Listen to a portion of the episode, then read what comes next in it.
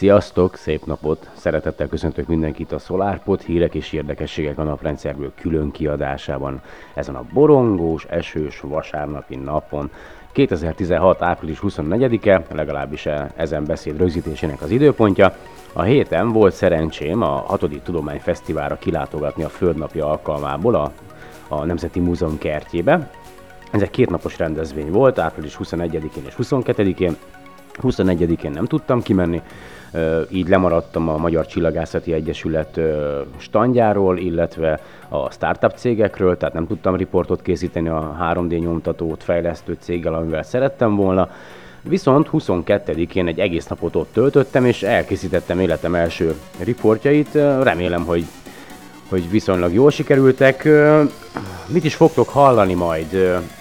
Hát első, először is Kancsár Mónikával haladtok majd egy riportot, aki egyrészt a Tudományfesztiválnak a fő szervezője, másrészt pedig az OKTF sátránál találkoztunk össze, és ott beszélgettünk a hulladékgazdálkodásról, a szelektív hulladékgyűjtésről, jelenéről, jövőjéről. Aztán hallhattok majd még egy kis borászattal kapcsolatos riportot, bele, belemélyedünk egy kicsit a solymászat alapjaiba és a történetébe, akkor megtudhatjátok, hogy milyen is egy természetfotós játszótér, illetve ö, az EGRI Eszterházi Károly főiskola kis sátránál is jártam, ott is folytattam egy beszélgetést, és még ö, azt is megtudhatjátok majd, hogy hogyan történik egy időjárás előrejelzés. Vágjunk bele!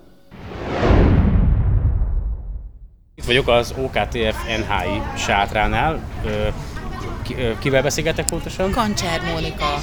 Aki elmondja nekünk, hogy mi, minek is a rövidítése először is ez az OKTF. Országos Környezetvédelmi és Természetvédelmi Főfelügyelőség Nemzeti Hulladékgazdálkodási Igazgatóság sátránál vagyunk most éppen, ahol a szelektív hulladékgyűjtésről lehet ismereteket gyűjteni, illetve az Európai Hulladékcsökkentési Héttel lehet megismerkedni, aminek ugye a nevében is benne van a célja, minél kevesebb szemetet dobjunk ki.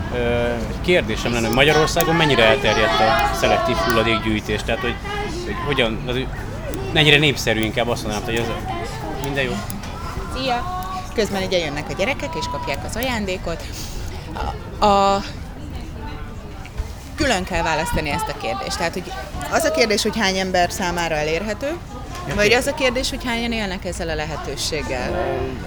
Sok ember számára elérhető, én úgy tudom. Tehát viszont azt is látom a saját tapasztalatomból, hogy nagyon kevesen élnek vele. Tehát ott van mindenhol itt nálunk a belvárosban is a, a szelektív hulladékgyűjtő. Ugyan egyébként tele van mindig ürítés előtt, de ez több kéne egyébként, tehát egyrészt, én úgy gondolom hozzánk, de viszont nem ez a lényeg, de kevesen használják, mert a, rendesen, a normál kukák is tele vannak ugyanúgy mindenféle vegyes hulladékkal, tehát hogy én, én saját magam otthon el szoktam mosni a teljes dobozt, stb. mindent, amit használunk, a konzerves dobozt, és akkor úgy dobom ki a szemetesbe, ugye gyűjtve, hogy külön-külön-külön. Tehát, hogy ez, de hogy itt mit, mégis most nem ez a lényeg, hanem az, hogy a sátorban mit, mivel ismerkedhetnek meg az ide látogató gyerekek vagy felnőttek. Tehát, hogy mi sátrunk az osztott sátor, tehát mögöttünk a Magyar Turizmus ZRT munkatársai adnak felvilágosítást a mindenféle ö, programokról, amik a természetvédelemhez kapcsolódnak, illetve a gasztroélmények.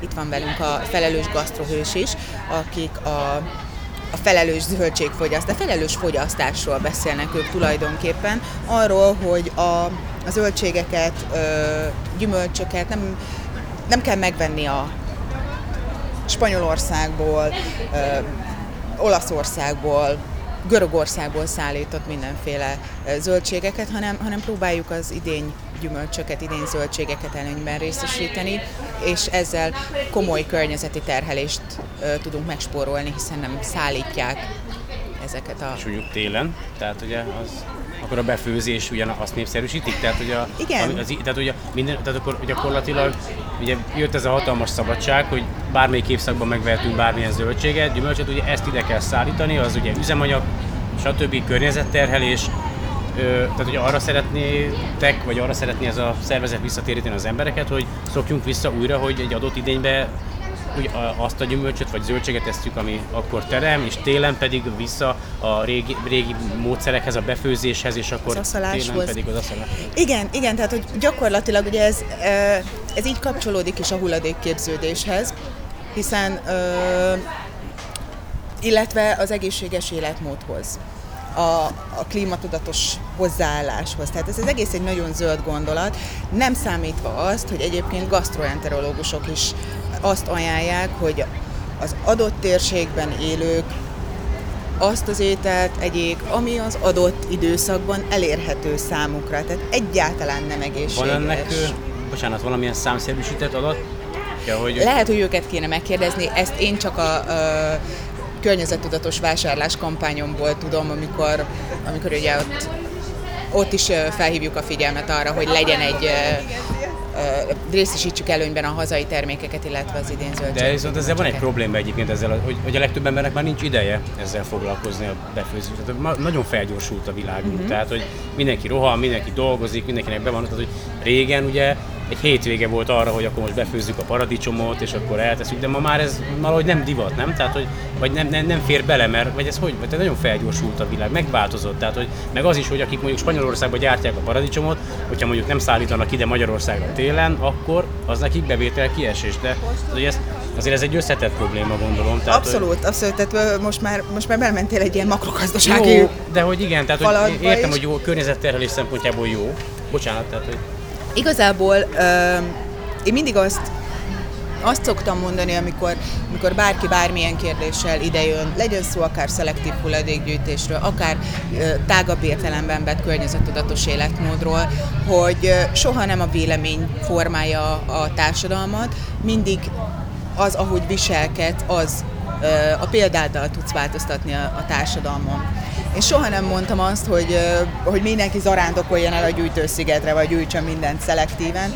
Mindenki illesz bele az életébe a környezettudatos gondolatot. Tehát ha, ha neki az fér bele, hogy kerékpárral jár, járjon kerékpárra. Ha az fér bele, hogy csak a PET palackot válogatja, válogassa csak a PET palackot. Ha oda tud figyelni arra, hogy megnézi a, a címkén, a zöldségek, gyümölcsök, a termékek címkéjén a származási országot, és azt preferálja, amelyik közelebb van. Adott esetben helyi termék, adott esetben piacokon vásárol és kistermelőket támogat gyakorlatilag a pénzével. Ez is megoldás. Nem, nem kell az egészet egy ilyen, nem kell mindent megcsinálni, előbb-utóbb egyébként, aki rálép erre az ösvényre, az, az végig fog menni rajta, és mindegyiket Jó, tehát, megcsinálja. Hogyha mondjuk, hogyha mondjuk azt csinálnánk, hogy a, amit ott Spanyolországban lehet kapni, akkor azt azon a környéken forgalmaznák, amit itt nálunk, azt itthon, nem azért, hogy magyar vagy nem magyar, hanem hogyha az adott éghajlati övnek megfelelő időszakban kapható zöldség, gyümölcs, akkor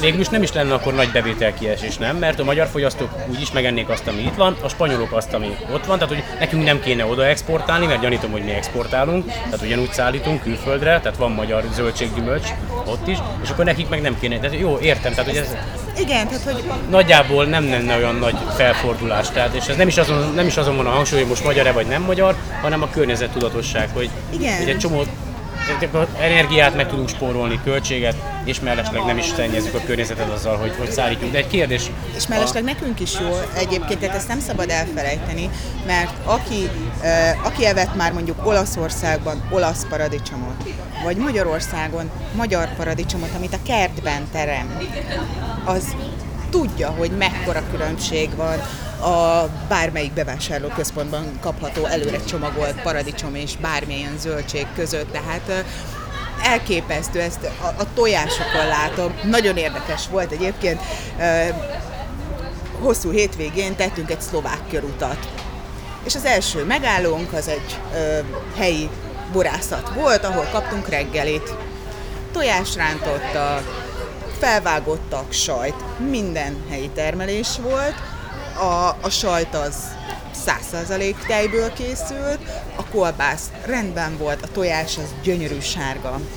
Mentünk tovább, folytattuk a körútunkat, következő reggelink, egy ilyen pakósárga rántotta, a sajt az ilyen gumi, és, és ott volt a különbség, és akkor mondtuk azt, hogy a, gyakorlatilag, ha tovább megyünk, akkor a vendéglátásban egyre inkább, mert hogy az, az porból volt, és egyre inkább elterjed az, hogy tojásporból csinálják a, a mindenféle tojáskészít. Vagy tojás rántott a porból? Igen, igen, tehát hogy, hogy azon ott érződött, hogy az, az nem tojás. és egyébként, hogyha azt veszük, hogy a, az én apukám a, ö, meg még, még mindig tojásnál tartunk, a kertben összeszedett gazdal és kukoricával leteti a tojás, a tyúkokat, és egyébként a boltban kapható tojás, elképzelni nem tudod az íz és az állagbeli különbséget, és aki mindig csak a boltit veszi, az nem fogja tudni, hogy milyen az igazi tojás. Ugyanúgy szerintem már nem tudjuk, hogy milyen az igazi paradicsom, nem tudjuk, milyen az igazi fűszernövény, mert hogy annyira ö, uniformizálták, nem tudom, hogy lehet ezt szépen mondani, hogy Sokan azt mondják, hogy mű, de... Annyira elveszel, elvesztett az igazi, igazi érték, és, és De szerintem... a városodás miatt, tehát rengeteg laknak városban, tehát, hol, tehát hogy vannak most már közösségi kertek egyébként, uh-huh. és így pont nem régiben fedeztem fel, hogy Budapesten is nagyon sok ilyen közösségi kert van, ahol mindenki megtermelheti saját magának a, a, a kis paradicsom, dolgokat. meg hát a zöldségét, de egy, egy, egy kérdés a hulladékgazdálkodásra visszatérve, hogy Bocsánat, azt, arról tudsz nekem mondani egy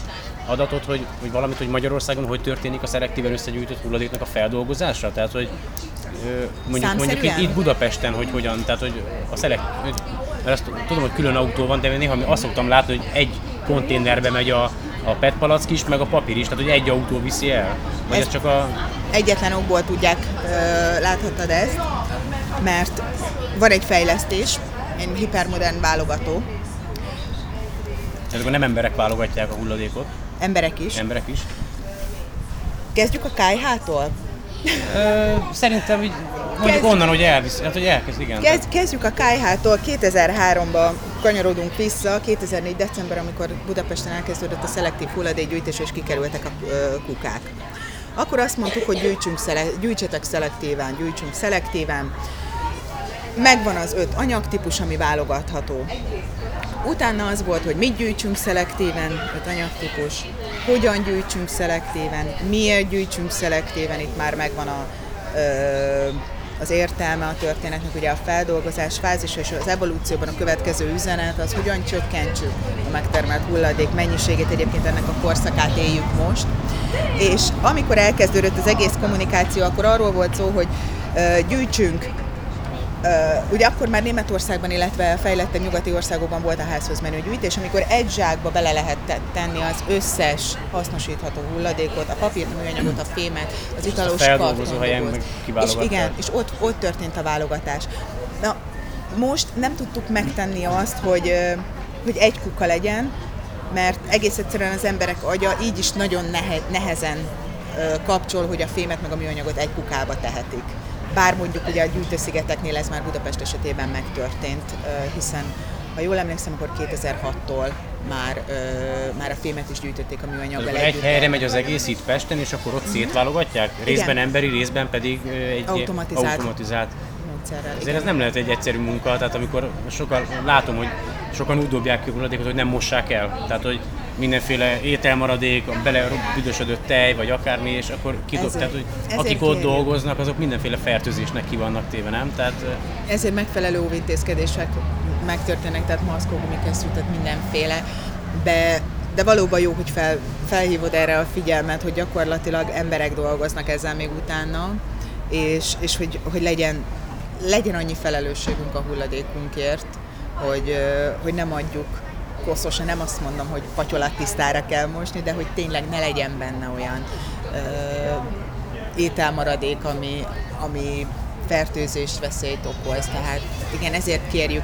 Nem mellesleg egyébként a szennyezett hulladéknak a feldolgozási hatékonysága sokkal rosszabb. van erre valamilyen kampány? Mert én nem látom a médiában, hogy ez megjelenne, tehát ilyen tájékoztató, amit folyamatosan ö, láthatnának az emberek, hogy, hogy hogyan kell a szelektív hulladékot használat után mondjuk előbbíteni.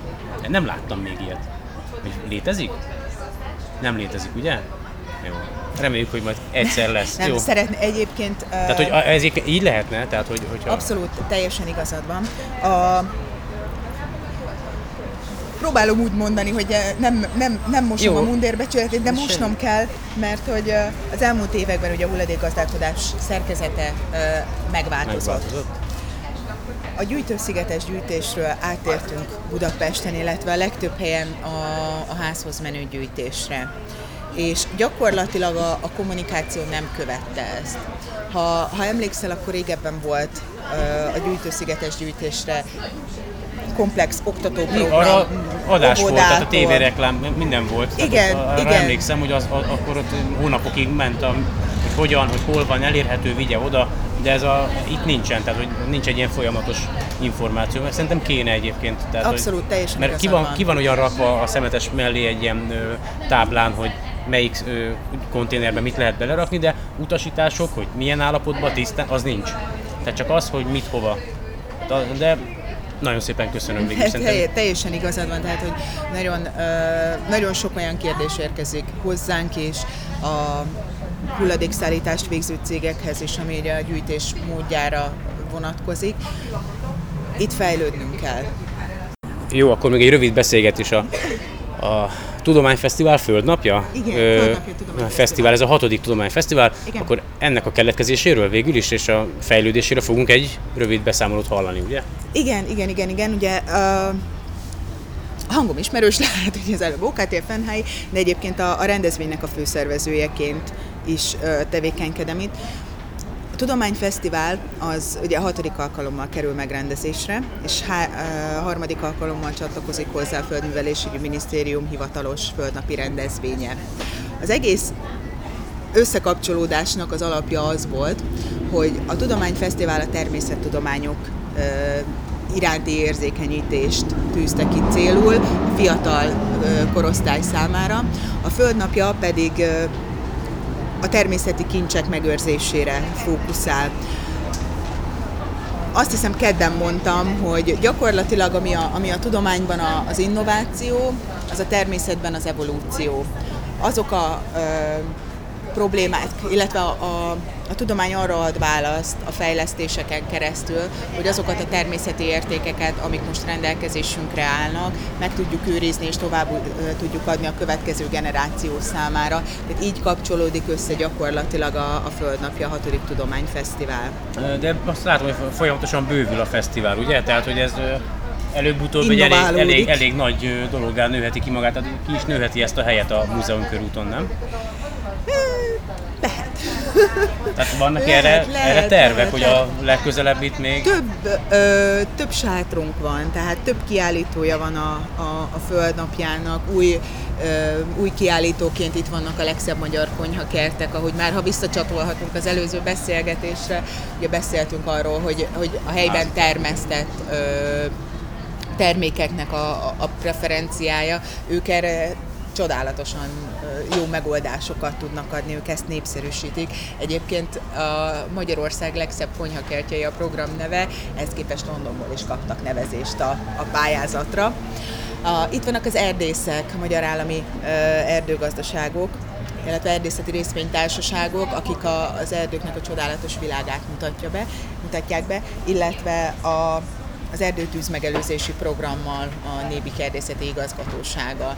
Tehát folyamatosan bővülünk, egyre több szervezet jelzi, hogy szeretne részt venni nálunk, szeretne itt tevékenykedni. Úgyhogy visszatérve a kérdésedre, a válaszom az, hogy igen, folyamatosan bővül. Nagyon jó egyébként, tényleg jó. És rengeteg iskolás egész nap, tehát jönnek Igen. az osztályba. Iskolákban volt hirdetve a... Igen, igen, elsősorban az iskolásokat céloztuk meg, hogy egy alternatív környezetvédelmi órát tartsanak a Földnapja alkalmából. Hogy akkor egy ilyen osztályfőnöki óra keretében jönnek ki mondjuk? Vagy hát, vagy, Ahogy meg tudják ahogy- oldani, tehát földrajz, bármilyen természettudományos óra, várjuk őket csak szeretettel. Nagyon szépen köszönöm akkor. Köszönöm Köszi. én is. Itt vagyunk a Károly Robert főiskola sátrában. Kivel beszélgetek? Tóth Sándor vagyok, én a Károly Róbert főiskolának vagyok a rendezvényért felelős képviselője, valamint a Borklubnak, ami a pollómon is látszik, annak vagyok a vezetője, és a Borklub jó voltából hoztunk mi egy szőlőoltvány készítőgépet, ez egy Omega oltógép. Tehát a Károly Robert főiskola akkor borászattal foglalkozó? Vagy mezőgazdaság? Vagy milyen? Ő, ő több, van egy agrárgazdasági, Agrárgazdasági, rész, igen. van egy közgazdasági és egy informatikai. Jó, és akkor tehát- amit most itt látunk, az az agrárgazdasággal kapcsolatos Igen, igen, igen, igen, abszolút. részleg. Akkor bocsáss meg, folytathatod a... Na, arra, Igen, ugye tehát a- van egy Omega, Omega oltógépünk, amit hoztunk. Ez gyakorlatilag arra szolgál, hogy az alany, ami amerikai, illetve a nemes, ami pedig európai, azt a kettőt összeoltja, és ezzel létrejöjjön egy olyan ellenálló faj, ami az 1875-ös filoxéra, vagy más néven szőlőgyökértetőnek ellenáll, illetve ma már inkább arra használják, hogy olyan nemesítéseket hozzanak létre, ami sokkal hatékonyabban terem, Ez vagy Hogy működik az, maga az oltványgép? Egy, nagyjából el tudom magyarázni, hogy hallgatható. Igen. Ö, fogok egy előre fölmetszett nemes veszőt, ami így néz ki. Megfogom a gép, a gép tesz bele egy profilt, ez a Ah. profil úgy néz ki, mint, mint, mint maga mondjuk a puzzle. Értem, és akkor egy másikat és is? akkor ed egy másikat, amit mindjárt megcsinálok külön, és akkor összeteszem, és akkor lehet, lehet látni, hogy ez amúgy hogy néz ki. És akkor ezt a kettőt gyakorlatilag maga a gép összerakja, csak ezek már régi veszők, mert már nem oltás. Tehát ez a szezon már lezárul, szárazak a veszők, és gyakorlatilag És akkor ez miután a ki. gyökeresztetés, vagy...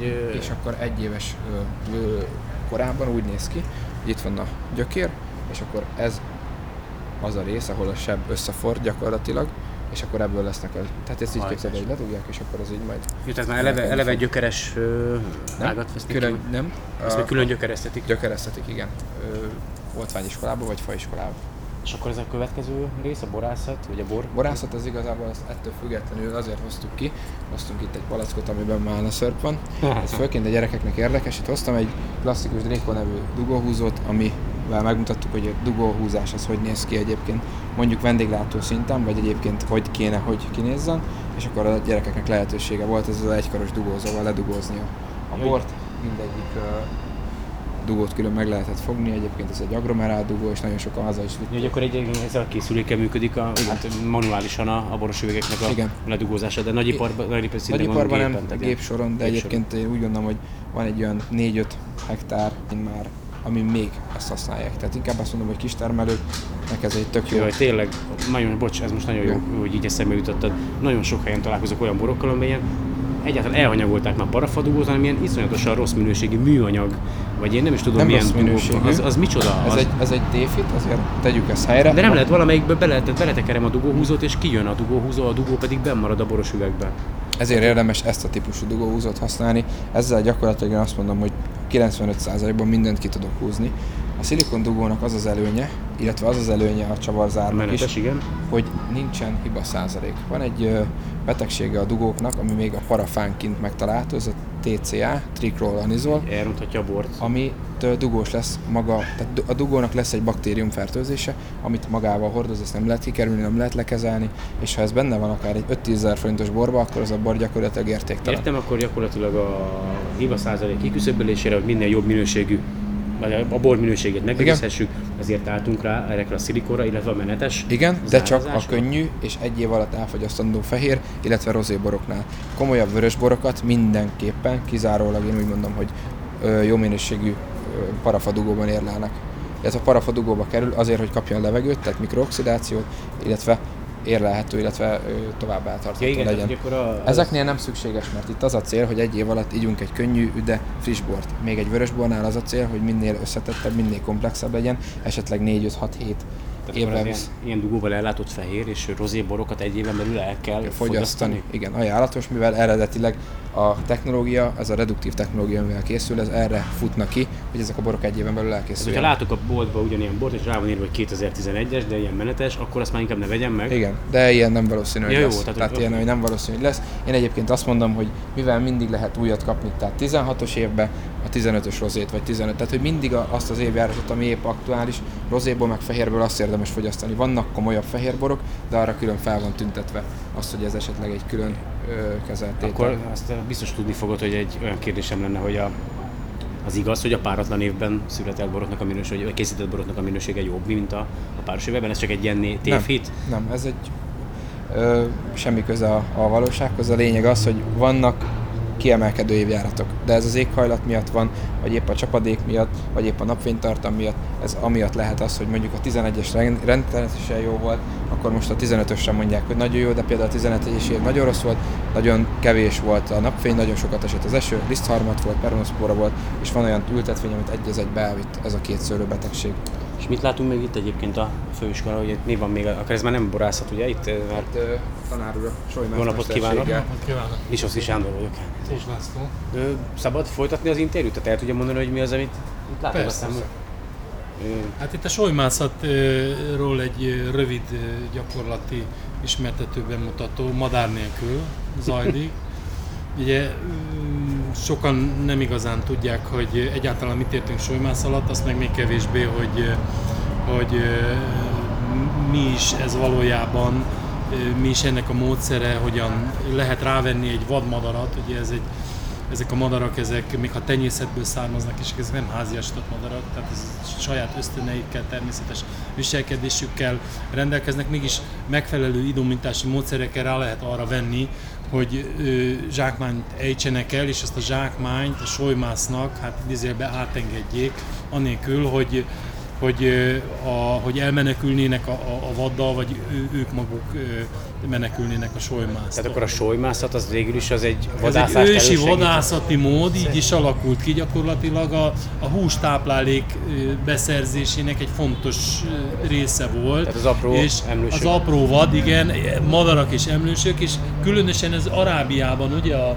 a arab népeknél van ennek még napjainkban is a, a törzsi rendszerben élő és a, a hogy mondjam, a civilizáció ártalmaival még kevésbé érintett területeknél egy nagyon fontos a fehérje forrás, állati fehérje forrásként havonta egyszer, ha jutnak, jutottak állati fehérjéhez, és a solymászat ebben egy nagyon, ugye, nagyon táplálékszegény környezet, a sivatagi környezet, és az ott lévő állatok a hagyományos vadászati módszerekkel nem nagyon voltak elérhetőek. Például van egy túzok faj, ami ott él, az egyik legfontosabb zsákmányfaj az, az, az volt, egy viszonylag jó repülő kistestű túzokfaj, a húbor, a túzok. A, a solymászattal, solymok segítségével tudták ezt elejteni, de a, ugye ennek az eredete a belső Ázsiából származik egyébként a solymászatnak. Ott is eredetileg, ez mondom, egy fontos fehérje, állati fehérje forrásként használták ezt a módszert. Persze aztán teljesen átalakult a rendszer, ugye a középkorban ez királyi főúri udvaroknak a, a kedvelt hát szórakozása volt, a vadászati módja volt, és hát a, a nagyon fontos felszerelései, kiegészítői vannak. Tehát ugye két dolgot kell elérni a madárnál, ennél a vad madárnál. Az egyik, hogy kézre jöjjön, kezdjük hát, Igen, azt akartam megkérdezni, hogy, pont, hogy hogyan érjük el, hogy igen, ide igen, igen, igen, igen. Hát helyben nem hozza, megfogja és hagyja, hogy bevárja a solymászt, és hagyja, hogy, hogy kicseréljük, nem elveszük tőle a zsákmányt, hanem hogy kicseréljük más ö, ö, jutalomfalatra, húsra, más, más. ez nagyon fontos. És ugye az egész rendszerben nagyon fontos, hogy ha nem tud zsákmányolni a madár, akkor visszajöjjön kézre, a kesztyűre, ugye ez, ez az egyik fontos elem, ez a kézrehívás. Ezt úgy tudjuk elérni, hogy amikor ugyanúgy, mint a kutyát, amikor idomítjuk, hogy üljön le, vagy feküdjön le, vagy aportírozásnál, ugye, hogy hozzon ide valamit, hogy mindig megjutalmazzuk, hogyha teljesíti, amit kértünk. Tehát a, a kesztyűn szállítjuk a madarat, ugye, ha vadászunk vele az egész napját a kesztyűn öklön tölti, ezért nagyon fontos egy erős vastag kesztyű, amin kényelmes kapaszkodó felülete van, és megvédi a, a karunkat, kezünket és a karmaitól. Úgy tudjuk elérni, hogy a, a kesztyűre szálljon, hogy minden alkalommal, amikor hívjuk, egy jellegzetes hívó hanggal, ami lehet a neve is, szólítjuk, és ugyanakkor kínáljuk felé a, az öklöt a csalfalattal, és előbb-utóbb rá fog lépni közelről az ökölre, elfogyasztja a húst, megerősítettük benne ezt a érzést, hogy ha a kesztyűre, vagy látja a kesztyűt, ha kesztyűre lép, akkor megjutalmazzuk, és akkor egyre messzebbről lehet fél méterről, méterről, 10 méterről, 20 méterről, 50 méterről is már jön a kézre. Nagyon fontos, minden esetben meg kell erősíteni ezt a kellemes érzést, hogy táplálékot kap tőlünk húst. Tehát az első, ez a kézrehívás, az első fázis az idomításnak. Ezt kell biztosan elérni, hogy szabadon akár 150, 200, 300 méterről, ha hívjuk, mutatjuk kesztyűt a csalfalattal, akkor repüljön a madár, és ezt meg is teszi, hogyha jól csináljuk. Ugye a, a, a másik dolog, amit ezzel párhuzamosan kell, hogy nyugodtan üljön a, a kesztyűn. Azért van a Azért részben ezért van a sapka, ugye a sólyom sapka, ami kizárja a legfontosabb érzékszervét, a szemet, ugye, mert nem arról van szó, tehát arról semmiképpen sincs szó, azt gondolják nagyon sokan, hogy ne támadjon azért van. Egyáltalán nem azért van, magától nem támad, illetve támad a természetes zsákmány. Tehát ha kim vagyunk a vadászterületen, ugye csak arra, arra a zsákmányra szeretnénk, hogy rárepüljön, elinduljon, amit mi úgy gondolunk, hogy nekünk is jó, nem csak neki. És addig le van takarva a szeme. Le van takarva a szeme, ha meglát egy apró madarat, ő arra is elindul, viszont ha sokszor leugrik, ugye, mert egy békjóval van rögzítve, amit a kezében bék 20 centis bőrszíjnak a végén fogja a solymász, a bőrszíj kialakítása meg olyan, hogy a két lábán van rögzítve, tehát nem tud, ha le is ugrik, nem tud elrepülni, mert ugye fogja a békja a két lábát, de nem jó, ha nagyon gyakran leugrál, mert kimerül, Megsérül meg. nem sérül meg, nem sérül egyszerűen legyengül, tehát ötször, hatszor leugrik, ver a szárnyával visszaül, mire oda juttunk, hogy vad után engedjük, már alig van ereje, nincs esélye, hogy megfogja a zsákmányt. Tehát ezért fontos ez a, ez a sólyomsapka, hogy kirekesztjük a külvilágot, és nyugodtan ül, akár órákig, fél óráig a kesztyűn, és tudunk vele a területen mozogni. Amikor úgy látjuk, hogy például vagy kutya be, beállja a vadat, egy fácántra akarjuk engedni például, akkor levesszük közvetlenül előtte a sapkát, megmutatjuk neki, hogy hol van a vad, fölverjük a vadat, és amikor fölrepült a vad, akkor dobjuk rá a zsákmányt. Másik nagyon fontos kiegészítő felszerelés a, a, a sólyomnak a csörgő, ezt a lábára rögzítjük. Itt van, egy ilyet el is tehetünk. Jó. Rajzolt.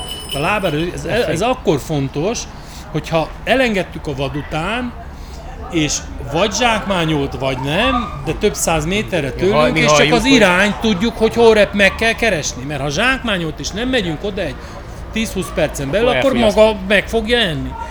De a nagy sűrű növényzetben, bokorban, magas fűben csendben van madár, mert ugye félt, félti a zsákmányát, tehát hogy sikeresen zsákmányolt, nem az csak az embertől, hanem a fajtásaitól is.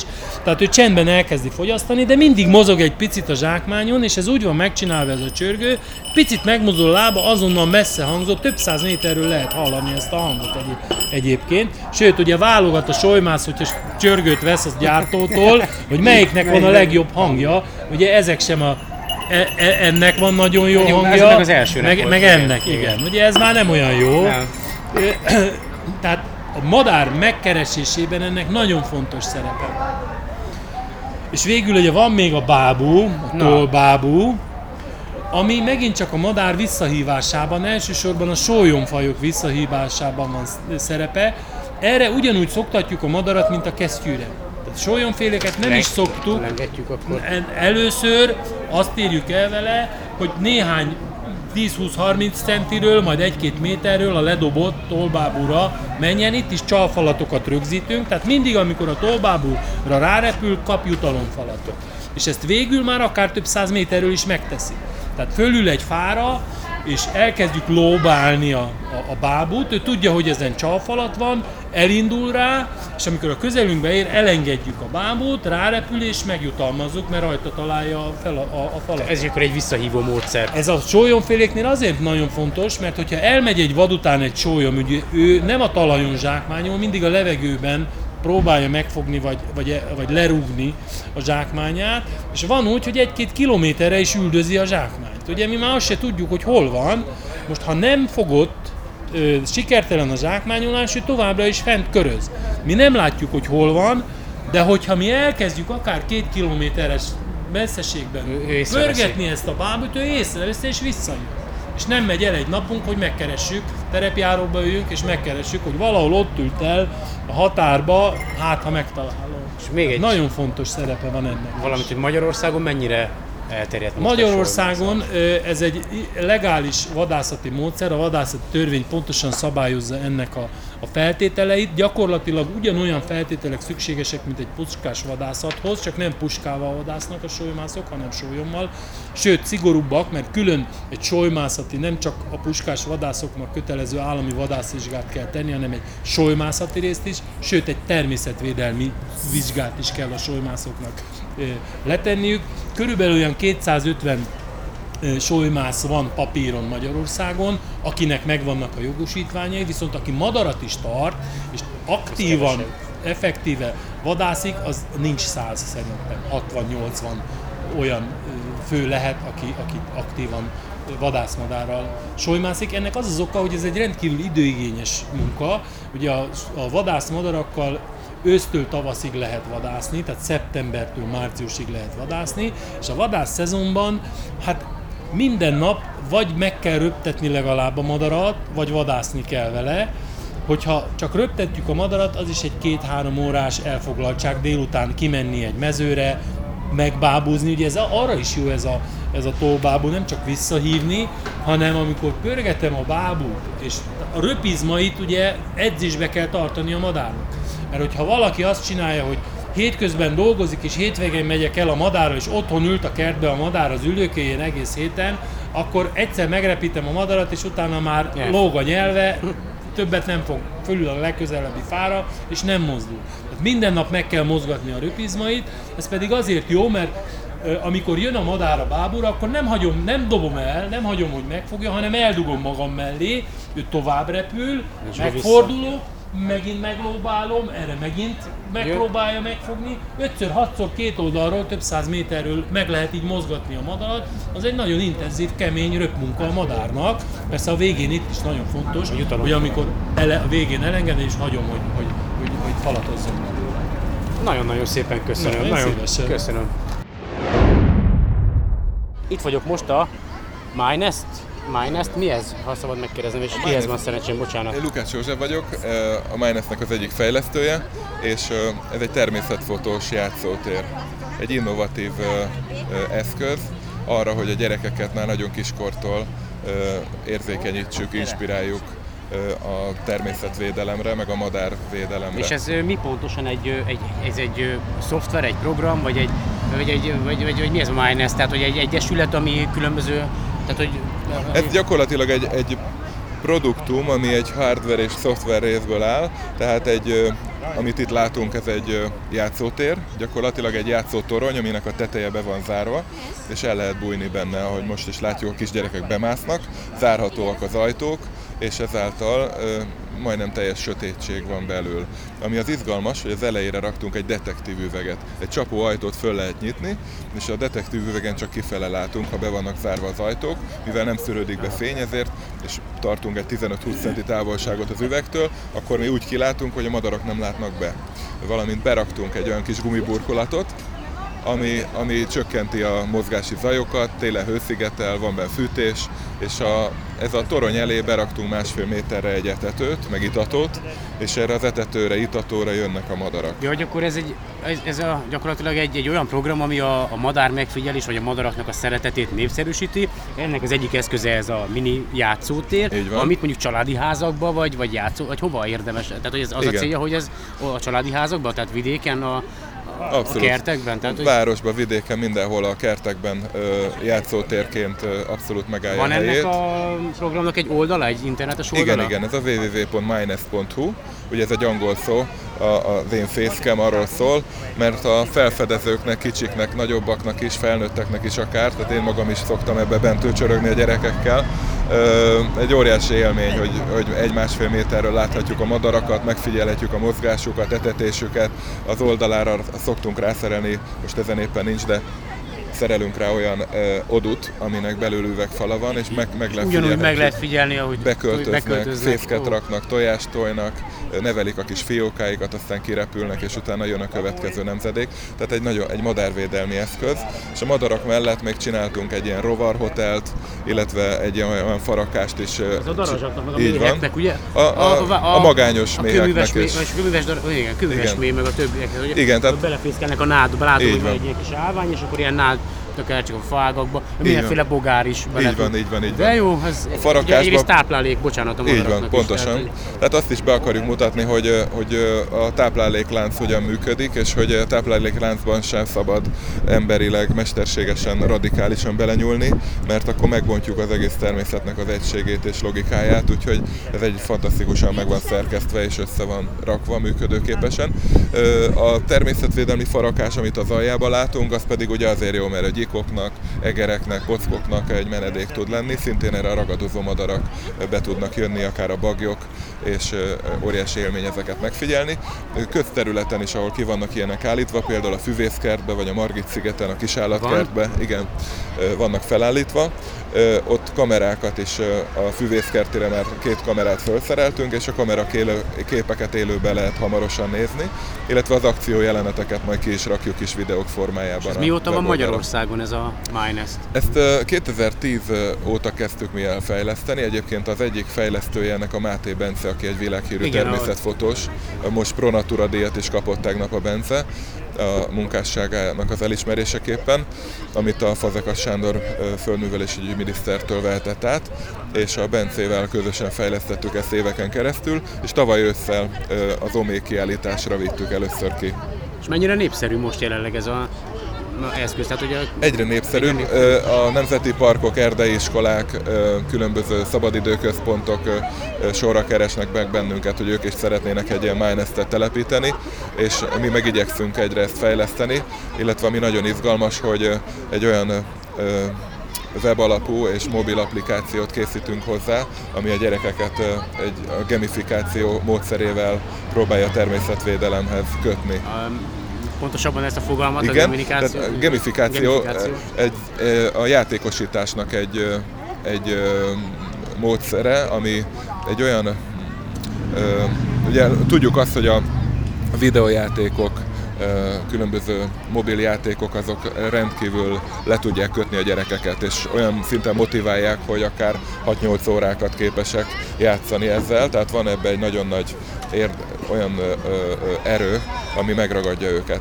De a gamifikáció az arról szól, hogy ezeket a módszereket bevinni a természetes életbe, üzleti életbe, vagy oktatási jelleggel használni ezeket a tudomány különböző ágán, területein. És mi is szeretnénk ezt kihasználni, hogy a gyerekek a mobil applikáció segítségével feladatokat kapnak, missz- missziókat, amiket tudnak teljesíteni, aztán egy olyan madártáblát kapnak, vagy kisállattáblát, amiben madárfotókat tudnak gyűjteni. Tehát a mobilommal föl tudok menni, vagy a terepfotózáskor járok itt-ott, ott és látok egy kis madarat vagy állatot, le tudom fotózni. Ez a kis applikáció segít a beazonosításába, tudok róla olvasni, tanulni, és ilyen madárvédelmi tevékenységeket tudok végezni. Mindezekért pontokat gyűjtök, És ezt be lehet váltani be egy ilyen tudom albumra. váltani, így van, albumra, vagy konkrét elességre, vagy különböző ajándékokra, úgyhogy a gyerekek egymással tudnak versenyezni. Tehát ez nem csak gyerekeknek lesz gondolom, tehát akár Abszolút. én, hogy, Igen, és mi, igen, mikor igen. lesz elérhető? Ez már néhány hét múlva elérhető lesz. Egyébként, ha már applikációnál tartunk, akkor fölhívom a figyelmet, hogy a Madártani Egyesületnek pár napja megjelent a... Fent van. Ja, neked már rajta is Nekem van. rajta van, tehát, igen. Tehát nagyon-nagyon profi, és nagyon jó a madárazonosító a szűrő része, úgyhogy, úgyhogy mindenkinek javaslom, hogy töltse le. És ez, ez a madárhatározásra, megfigyelésre kiváló applikáció. A, a MyNest applikáció egy kicsit más jellegű lesz, úgyhogy a kettő nagyon jól fogja egymást Egy- kiegészíteni.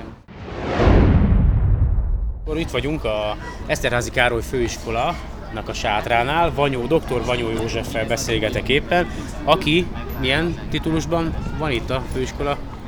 Hát én a főiskola fizika tanszékének az adjunktusa vagyok. Mit láthatunk itt, vagy milyen, mivel készültetek itt a, a Tudományfesztiválra? Fizikai kísérleteket hoztunk, hát abból a célból, hogy népszerűsítsük a tudományokat és a tudo- természettudományokat, főleg fizikát, illetve kémiát.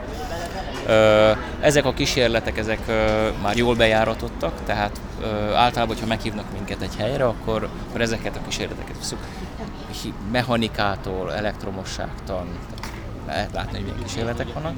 Ö, És a folyékony Ugye- nitrogénnel éppen milyen a kísérletek? fá, hát ugye az hőtan, meg hát a folyékony nitrogénnek az az előnye, hogy rendkívül, tehát olyan kísérleteket lehet vele végrehajtani, amik általában figyelemfelkeltőek, tehát lehet vele robbantani, tehát nagyon látványosak ezek a kísérletek, és hát ö, ide vonzák a, a látogatókat. Tehát, hogyha valaki a, a rendezvény más messzebb lévő pontján van, akkor is hallja, hogy robban valami, akkor nyilván arra fordítja a tekintetét, és látja, hogy ott valami érdekes, történik, és akkor ide tud téged csalogatni ezzel.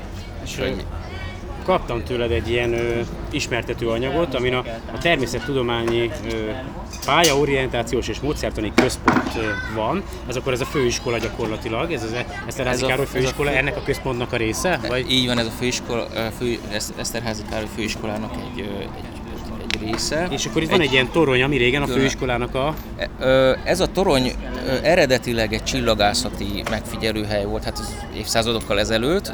Működött is egy pár évtizedig, majd utána abba hagyta a működését.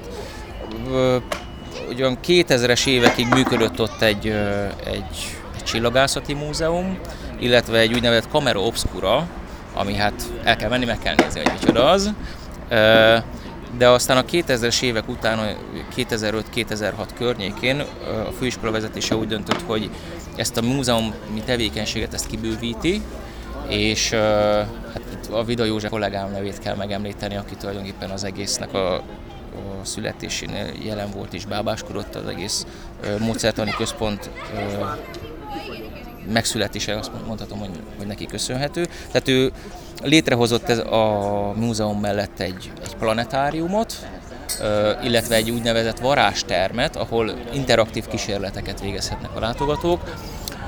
Ennek az a lényege, hogy bemennek, és olyan kísérletekkel találják szemben magukat a látogatók, amiket ők maguk végezhetnek el. Tehát nem, a, nem, a, nem egy tanár, vagy egy, egy ott álló valaki az, aki, aki, a, aki bemutatja a kísérletet, hanem a látogató kísérleteznek. Mondod, hogy ebben az a neve, hogy varázs torony. Varázs torony, így van, ez lett, a, ez lett a neve. És ugye ebben, hogy látom, van egy ö, csillagászati ö, múzeum. Egy csillagászati múzeum, így van, tehát ez a csillagászati múzeum ez az, ami már 2005 előtt is megvolt, és a csillagászati múzeumnak az az érdekessége, hogy olyan, hát olyan eszközöket lehet látni, amik az eredeti helyükön, az, e- tehát azok egyik másik eszköz, az, az év, a, a liceum, tehát a liceumot helyett ennek az egész varázstolajnak, már amikor elkezdett működni, mint csillagda, azok a műszerek már akkor ott voltak. Eredeti hely, helyükön lehet megtekinteni eredeti... Látom, hogy akkor az a varázsterem, ez az, ahol a kísérleteket kifog. Így van, a vará, varázsterem az, ahol a, ahol a interaktív kísérleteket, kísérleteket a látogatók Van egy planetárium, az Van milyen? egy planetárium, hát ö, ez tehát azért nem, nem a ország legnagyobb planetáriuma, tehát, de azért arra alkalmas, hogy, hogy a csillagosségen lévő jelenségeket bemutassuk, illetve több programot lehet, program közül lehet választani a tehát a planetáriumnak több programja van, amikor a látogatók megérkeznek, akkor kiválasztják, hogy melyik az, amelyik számukra a legérdekesebb, és akkor az egy előadó elmondja. Illetve ez az előadás mindig úgy néz ki, hogy először a csillagosségen lévő alapvető jelenségeket, hogy hogy mozognak a csillagok, amiket megfigyelhetünk a természetben is. Persze itt pár perc alatt meg lehet figyelni mondjuk azt, hogy hogyan változik a csillagos égbolt az év uh, egész év alatt. Az, ugye ezt ha valóságban akarjuk, akkor ez kell egy év. Most, most nézem, hogy ez a kamera obscura, hát ebben voltam én szerintem még diákkoromban ez, akkor ez, ahogy látom, hogy meg lehet tekinteni a sötétben, kivetítőn keresztül, hogy éppen így van, tehát, mi az tehát, aktuális tehát, látkép a városban. Így van, tehát a kamera obscura az tulajdonképpen egy periszkóp, és ez a periszkóp ez arra képes, hogy, hogy kép, ki tudja vetíteni egy a terem közepén lévő kör alakú fehér asztalra a városnak a látképét, Hát általában, amikor ez folyamatosan megy körbe egyébként? Ez igen, tehát, tehát az, aki kezeli ezt a kamera obscurát, az ezt a periszkópot forgatja körbe, meg lehet azért messzebb nézni vele, közelebb nézni, és akkor be tudja mutatni a város nevezetességeinek nagy részét. Tehát nyilván el is mondja, hogy az miről nevezetes. ez élőben. Ez élőben, így van. Ennek az az egy hátrány, hogy ha lemegy a nap, akkor már ugye nem, nem, működik. Tehát, tehát ez, ezt be, általában olyan 6 óráig szokott működni. Hogyha. Nagyon-nagyon szépen köszönöm akkor ezt a tájékoztatást, és további szép napot kívánok. Köszi. Köszönöm. És akkor így meg kell tippelni messziről, hogy akkor itt állunk a Országos Meteorológiai Szolgálat sátra előtt ugye a Tudományfesztiválon. Kihez van szerencsém? Szabó Zoltán vagyok, Szia! Meteorológiai Szolgálat. Én meg Misoszi Sándor vagy. Távérzékelési osztályán dolgozok kicsivel több mint egy éve. És hát a feladataim közé tartozik inkább ilyen lézeroptikai elven működő távérzékelési eszközöknek a tesztelése, operatív hálózatban helyezése, fejlesztése. Amivel itt most készültünk az, hogy be tudjuk mutatni az embereknek, hogy általánosan hogy készül egy időjárási előrejelzés. Mert sokan, nagyon sokan azt hiszik például, hogy a statisztikai alapon, tehát megfigyeljük az adott évben, melyik szakába melyik időszakában milyen valószínűséggel fordul egy időjárás előrejelzés. Nem így van, a folyamatosan nyomonkövetés van, és akkor a rövid távú elő, előrejelzések vannak? Vagy tehát, hogy megfigyeljük az elmúlt három napot, és annak alapján próbáljuk meg, vagy hogy? Kicsikét igen, de mégse. Azért hoztunk ki egy csomó műszert, hoztunk ki olyan műszereket is, amik úgymond ilyen általános, hétköznapi, akár autópálya mentén mondjuk azok kicsit másmilyenek, de akár ilyen hétköznapi terepen látható meteorológiai állomásokon is vannak, meg hoztunk a műszereket is, amik speciálisabbak, például a reptérre vagy kísérleti műszerek, és ezeket eh, láthatjuk itt, például a szélsebességmérő és a szélmérő, ezt a kanalas és a szélzászlós módszer, de van ilyen szónikus anemométer is, ami ami egy kicsit ilyen kísérleti verzió, illetve hát a sugárzásmérőket, hőmérőt, légnyomásmérőt, ami nagyon fontos. Ez a sugárzásmérő, ez akkor az, az, ami itt látható, az egy, eh, ez a sugárzásmérő, ja, ami itt lent Aha. van. Eh, ugyanilyen nyelven működik ez is, az a különbséggel, hogy egy optikai szűrő van benne, csak az UV tartományt engedi át, tehát kifejezetten az UV sugárzás intenzitását mérjük. Amit lehet látni az oldalon, az egyrészt ezeknek a mértértékeknek a Tehát a meteorológia szolgálat oldalán, amit Igen, másrészt, másrészt előrejelzés is van, tehát, tehát a várható időjárásról, légköri átregésre pontosabb műszerekkel. Na, akkor, akkor abba fogjunk bele, hogy amit elkezdtél, hogy hogyan is tör, hogyan történik Igen. A, a, egy idő, időjárás Igen. előrejelzés. A lényeg az, hogy vannak a világon mindenhol ilyenek és kicsit ehhez hasonló állomások. Ugye Európában, Amerikában több, Föld másik részén kevesebb, óceánon még kevesebb, vannak műholdak, és ezek folyamatosan mérnek. És az időjárás előrejelzés az úgy történik, hogy nem statisztikus, hanem úgy hívják, hogy determinisztikus módszerekkel, tehát ezt úgy kell elképzelni, hogy az időjárás is egy fizikai rendszer van, csak mintha én a legjobb példa, amit szoktam mondani, mintha biliárdoznánk. Hogy ugye ott az a cél, hogy lelökjük egyik másik golyóval, és ott úgymond egy, egy fejben, nem is tudatosan, de egy előrejelzést készítünk. Tudom, hogy ha én ezt a golyót ilyen sebességgel, ilyen lököm el, akkor az így fog úgymond kölcsönhatni, vagy ütközni a másikkal, és egy után lemegy a kívántjukba jobb esetben és úgymond kvázi így előre elkelezni, ismerjük azt, hogy milyen a golyónak a tömege, sebessége, mik vannak még az asztalon, akkor úgy nagyjából, ha tudjuk ezeket, a fizikai newtoni törvények alapján meg lehet mondani, mi lesz a végállapot. Kezdem kapizsgálni, tehát akkor úgy megy az előrejelzés, hogy megnézzünk mondjuk visszamenőleg egy néhány napot, plusz akkor Igen. még számításba vesszük a, a régebbi adatokat is, egy, és akkor abból, hogy, hogy ezek mik. Igazából mérések vannak, és ez bemegy egy fizikai modellbe, egy számítógépes Minden számítógéppel. számítógépes modellbe, ami egy ilyen rácshálót feszít ki, horizontálisan és vertikálisan is vannak szintek, és ezen a rácshálón old meg egyenleteket, mozgásegyenleteket, ö, hidrotermodikai egyenletrendszernek hívják. Ez egy több változós És akkor ez Egy folyamatosan változik? Gyakorlatilag, tehát hogy mindig, mindig napra kész, tehát ilyen percre pontos az előrejelzés? Ezt- ezt úgy szokták, számolja meg egy, egy, Ezt nap? úgy szokták, tehát több időjárási modell is van, annyira bonyolult a rendszer, hogy elsőnek egy úgymond globális modellt futtatnak le, amiből nagyjából a, az időjárási képződmények megjelennek a rendszerben, de ebbe még, hogy ki tudják számolni, szuperszámítógépekkel is az, hogy három óránként mondjuk le tudják futni, na, ö, szuperszámítógépek kellenek, és nagyon sok elhanyagolás, tehát ilyen van ilyen, olyan közelítéseket, hogy például abban nagyon sok esetben úgymond hidrostatikus közelítés jönnek, magyarul még nincsenek benne olyanok, mint zivatarfelhők, mert azok túl bonyolult meg, meg elég számolni. Jó, de tehát És- akkor gyakorlatilag idehaza mi nem is használunk ilyen szuperszámítógépeket, hanem Van, Van. van, A globális modellekből kevés van. Mi azt csináljuk egy szuper számítógépen, pont azért, hogy megjelenjenek ilyenek is egy zivatarfelhő, meg ilyen konvektív rendszerek benne, egy kisebb területre jóval nagyobb felbontással már ezekkel a változókkal is lefuttatjuk ezt a fizikai modellt, és ebből jönnek ki adatok. Ezt nem úgy kell elképzelni, hogy ki mond- megmondja a gép, hogy holnap után itt zápor lesz ilyen magas felhővel, hanem kvázi nyers adatok. Magyarsági mondjuk nyomási szinten hőmérséklet, talajszinten ö, légnyomás, ilyenek lehetnek. Tehát, hogyha mi nagyon precízen akarnánk meghatározni a, az időjárást, Igen. akkor egy sokkal komolyabb, komplexebb, nagyobb erőforrást igénylő gépre lenne szükségünk? Tehát, hogy még jelenleg nem... Egyrészt, Tehát, hogy másrészt az a probléma, hogy ahhoz, hogy ismerjük a rendszer ö, kivégállapotát, ahhoz az összes állapotát tudnunk kell. Ez a biliárdasztalos verzióra visszatérve az összes golyónak a tömegét. Levegővel az a gond, hogy viszont itt az összes molekulát kéne megmérnünk, ráadásul ugye a talajjal és fákkal mindennel kapcsolatban van. Ugye a világűr felé ráadásul egy folyamatosan Ritkuló, rendszer, tehát nem egy ilyen hirtelen átmettel lévő közeg, réteg a, a légkör. Ezért ez a hiba folyamatosan benne van, tehát bármilyen tökéletes végtelen kapacitás számítógépes lehet, mert egy, egy mérési bizonytalanság benne van a rendszerben. Jó, tehát ö, akkor az mondjuk hány százalékos lehet egy ilyen előrejelzés a jelenlegi mérésekkel? Tehát, hogy milyen való... Azt szoktuk mondani, hogy hát egyrészt ö, időjárástól, helyzettől függő.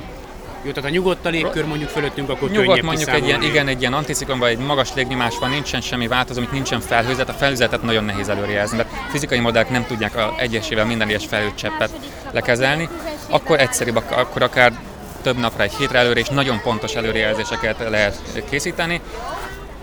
Vannak olyan helyzetek, amikor ezek egy-két napon túl ö, De, bonyolulnak. akkor tehát az időjárás az aktuális időjárási helyzettől függ az, hogy mennyire pontos az előrejelzés. Igen, Tehát, igen, hogy valamelyik igen. könnyebben tudunk kiszámolni, és a Természetesen. légkör nyugodtságától függ végül is. Hát mondhatjuk így, igen. Jó, nagyon szépen köszönöm, Nincs mert mit. látom, hogy már gyűlnek itt az iskolások, úgyhogy lehet, hogy el lesztek foglalva velük. Nincs mit, További szép napot, köszönöm. köszönöm. Eddig tartott a Földnapja, a 6. Tudományfesztivál ö, SolarPod különkiadás. Remélem, hogy kellemes időtöltést tudtam nyújtani nektek a műsor elkészítésével. Nagyon-nagyon szépen köszönöm minden riportalanyomnak a, azt, hogy a rendelkezésemre álltak. A műsor elérhetőségei a solarpod2016 kukacgmail.com Skype-on SolarPod 2016, Facebookon facebook.com per SolarPod. A műsort meghallgathatjátok a Soundcloudon kívül a TuneIn rádión is, a tunein.com per SolarPod, illetve a solarpod.radio.net internetes címen is elérhető az adás. További szép napot kívánok mindenkinek, köszönöm szépen, hogy meghallgattatok. Rövidesen érkezem majd a SolarPod ö, ötödik adásával, ami majd a megszokott mederben fog lezajlani. Remélhetőleg minél előbb el is sikerül készítenem. Sziasztok!